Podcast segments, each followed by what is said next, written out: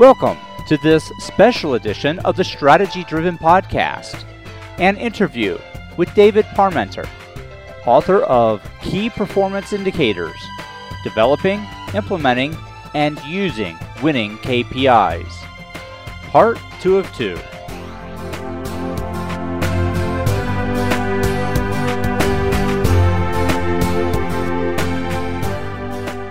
On behalf of the entire strategy driven team, I would like to welcome you to this special edition of the Strategy Driven Podcast, an interview with David Parmenter, author of Key Performance Indicators Developing, Implementing, and Using Winning KPIs.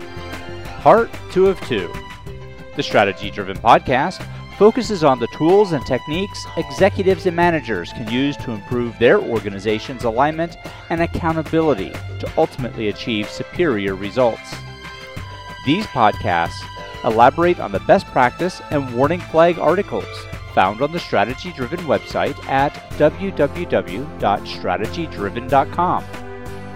In this special edition podcast, David Parmenter shares with us his insights on creating a winning key performance indicator system that transforms these reports into decision making tools supporting achievement of superior bottom line results.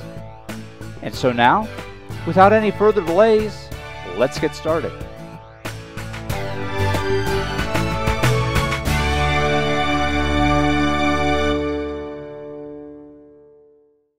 Before we get into talking about creating a performance measurement system, there was one other topic I wanted to talk with you about, and that's in the area of critical success factors.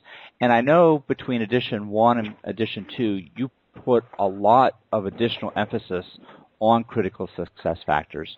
I was wondering if you would describe for our audience what a critical success factor is, what their benefits are and the benefits of understanding them, and then briefly how one would go about identifying the critical success factors for their organization.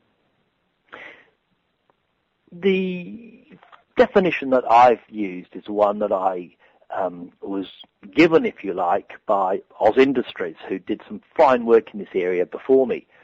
Mm-hmm. And they say the critical success factors are a list of issues or aspects of organizational performance that determine ongoing health, vitality, and well-being. Okay. It's on page 199. And since the first edition, and since um, I've done a, a, number of workshops um, around the world, my two-day masterclasses, or I've done um, a two-day in-house uh, uh, implementation uh, commencement process, I have spent more and more time uh, in this area realizing the significance of an organization finding its critical success factors because it's not only uh, immediately lights up where we need to find our performance measures or where the KPIs are likely to be, it also changes our whole way we look at reporting, our whole way we manage our working day. If we look at the truly great companies in the world, and I consider one probably the, the leading light here is Toyota. Um, mm-hmm. I understand uh, some listeners may um, not be happy with uh, some of the current problems with the throttles that they've faced, but um, as we all know, um, it's being fixed, and uh, th- there was a good reason what, how that happened. But um, I'm not here to talk about that. But what I'm talking about is here we've got a company where if you talk to anybody on the shop floor, anybody in a production facility, anybody in administration, and say what are the critical success factors of Toyota, they all would be able to tell you. Mm-hmm. Pray tell me, I'd say to the listener, what are your organization's critical success factors? And I tell you what would happen. Each listener listening to this broadcast or podcast would say a, a different set to the next person from the same company. In other words, very few companies have defined it and narrowed it down. In fact, what they're talking about is what I call success factors. And we have, in most organizations, 30 to 40 success factors. And so what I've done is developed a methodology, a very, very simple methodology, And in fact, I've just run it recently um, for a small country golf club, which I'm associated with, to help them out. And we, over a couple of sessions, have worked out what the seven areas of focus are for this golf club. And when they looked at it at the end, it was obvious.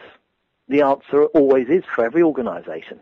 The trouble is, whilst it being obvious, it's not obvious until you've actually done the exercise.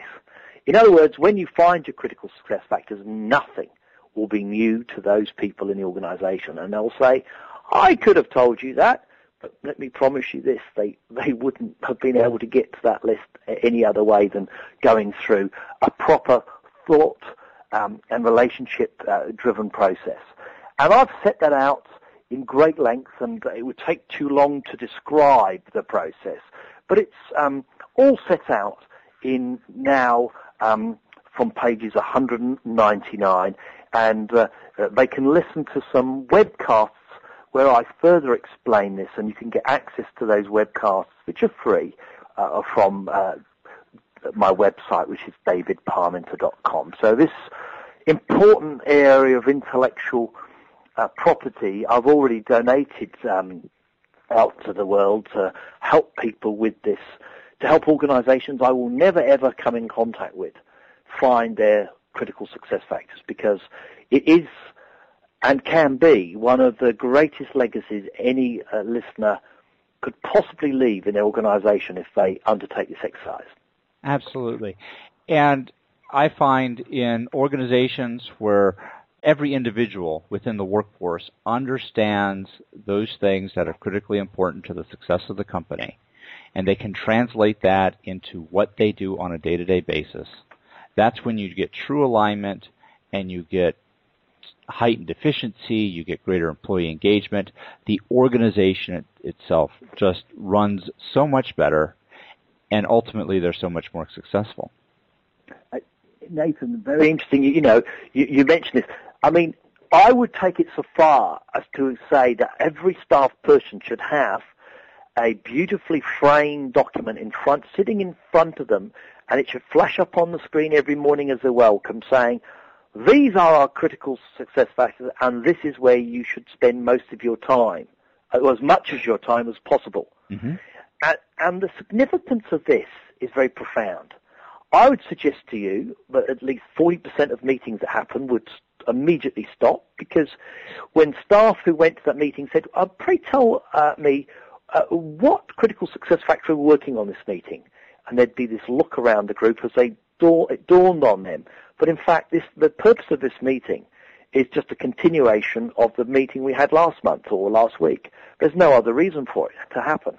And so the scrapping of meetings, the scrapping of reports that are prepared, which have, do not tie into the critical success factors, it's a cleansing of, um, of the organization. David, in your book, you present a method for developing a key performance measurement system. And really going beyond the method, you provide templates and, and very specific instructions as to, to how to go about executing this process. Would you briefly describe for us the method that your book talks about for coming up with a key performance measurement system? Certainly. Um, it's got a 12-step process, and uh, I, I uh, acknowledge um, at the very beginning of the book that this 12-step process was largely set out already for me uh, by Oz Industries in Australia, and they did a great piece of work uh, uh, many years before me. But it sort of died a death and I revitalized it and put some of my thinking around this 12-step process. And I talk about the, I mean, the first step, for example, is the senior management commitment. The second step is the establishing a winning uh, KPI project team and how you go about finding that. The third step is establishing a, a culture, the right culture for the team. In other words, a just do it culture. In other words, we can do this. We do not need external consultants to come and advise us. Uh, uh, we've got to understand our company. Uh, we've got enough tools and help to do this ourselves. And there's no right or wrong way. Uh, there's just better ways. And hopefully you will, uh, you know, use the better practice way I'm suggesting. Step four is looking at it. Um, is this project, have we picked the right timing um, for it? Does it fit with where we're trying to go at this point in time? If we're just about to buy another company or be bought, well, obviously it's not the right timing. Step five is all about marketing, uh, how we market it to employees, and many projects fail in this area through insufficient selling or insufficient use of a PR machine selling change. Step six is the finding of the critical success factors, which we've talked about.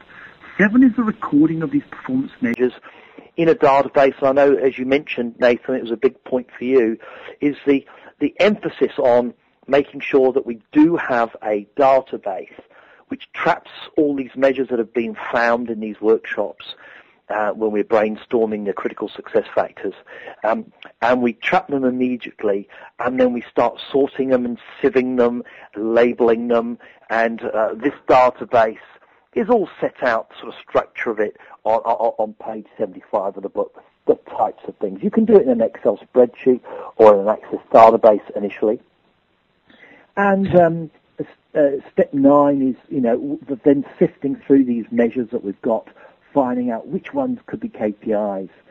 And they'll start emerging to the surface as you start, as you go from one brainstorming session to another and find that different teams are coming up with the same measure time in, time out, time again, I should say.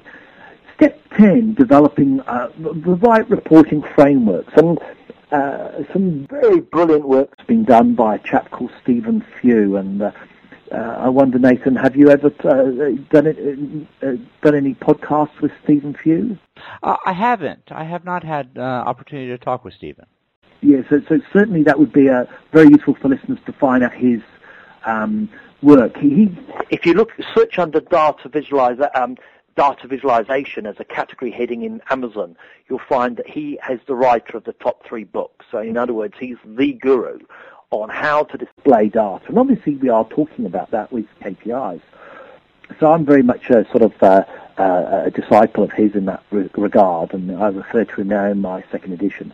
And it, step 11 is facilitate the use of case. Once you've found them, you've got to keep on massaging them, working, getting that CEO to, when you give them to him on a daily basis, that, he, that CEO, he or she makes those phone calls uh, and uh, uh, and has something in their top pocket that they, as they're walking around they can refer to, you know, so you make it um, hard copy and electronic. And lastly, um, the, the, loop step where we review, it may be a, uh, once a year, uh, do we need to tinker with any of these measures? Uh, are the critical success factors still relevant? In many cases, the critical success factors will, will stay locked with that company forever, such as a timely arrival and departure of planes will never ever leave the airline industry. That will always be a critical success factor, but some of the others may change slightly. So that's the 12-step process. And what I did with requests from those small organisations, I said, David, um, your, your, your 12-step process, which is over 16 weeks, would be far too long for us.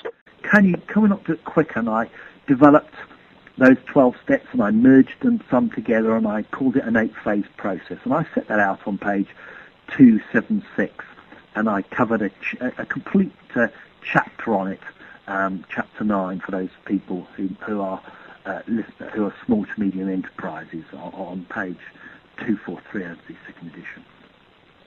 Now, David, for those undertaking, whether it's a new performance measurement system development effort or updating, revising the existing performance indicators, I find that in particular when they're first introduced to the executives and managers of the organization, that there's always some misinterpretation or misunderstanding of the meaning behind the KPIs or the PIs or the, the results indicators. And in fact, in, in some cases, the real danger is that misunderstanding leads to inappropriate action.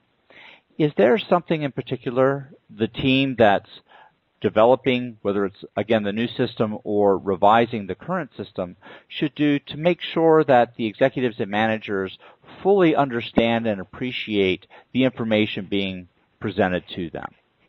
What you're alluding to there, Nathan, is a most important step, which is step one, is getting that senior management commitment, and you only can do this by selling to them this change through their emotional drivers. It's taken me years to understand that you can never sell change through logic. You sell it through the emotional drivers of the buyers. Now, salespeople have understood this for years, and yet we as managers or accountants or HR managers tend to uh, not use, not sell that way. If we were brilliant selling, you probably wouldn't be listening to my podcast uh, at all. You'd be out there selling something uh, and, and making a fortune out of it. So recognize that uh, selling may not be a strong point and learn to understand um, how you work with these emotional drivers. The experts in this area are the you know, public relations people, which I allude to in the book, that they're vital to be brought in early on as such a project to help massage the way you prepare presentations, the way you sell it, the way you even present it.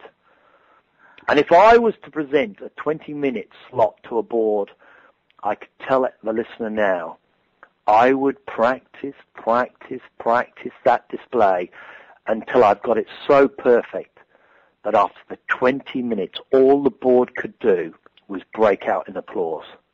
Then I know I have conquered uh, that change process. Now, David, one other thing I wanted to ask you about, and that was the database. And, and we've referred to the database of performance indicators throughout our discussion this evening. I was wondering if you would tell our audience just a little bit more about the database and maybe any particular characteristics or maintenance activities that they should do in creating and then maintaining the database. Well, the, the, the database is relatively straightforward. I mean, um, you definitely need to name the measure. So people need to sort of defi- uh, describe what the measure is. Uh, the second sort of um, field for it is the type of performance measure it is. Now, uh, at some stage during its life, we will know whether it's a KRI, an RI, a PI, or a KPI. And if it gets to be called a KPI, only the KPI project team have the rights to name something as a KPI, and they will have run every measure through those seven characteristics to ensure. We need to know who is going to be responsible for getting this measure, uh, you know, recording this measure and putting it into the system. Uh, we might want to know um, where this system's going to be, you know, what, what the, where, where are we going to trap this data. We will want to tie this uh, measure down to find out which critical success factor it, it, links to. And some measures may not link to a critical success factor. They may link to a less important just success factor. But at least let's say where this measure is coming from, why we're having this measure. I also like to link back and say, this measure, which area uh, of the scorecard would it um, work in or improve? Mm-hmm. And, and a measure may have one, two, three linkages. In fact, the more powerful the measure, um, the more balanced scorecard perspectives it will Im- Im- affect. The other thing is the other field could be time zone.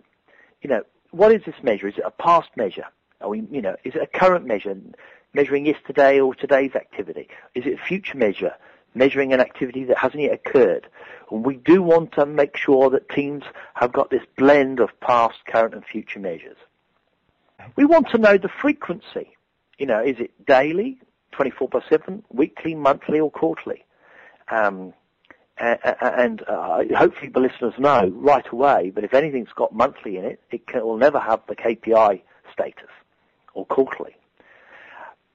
And then, of most importantly, we would have a column for every team in the organization and a tick box system so that they can tick the measures that they're, they're currently working in.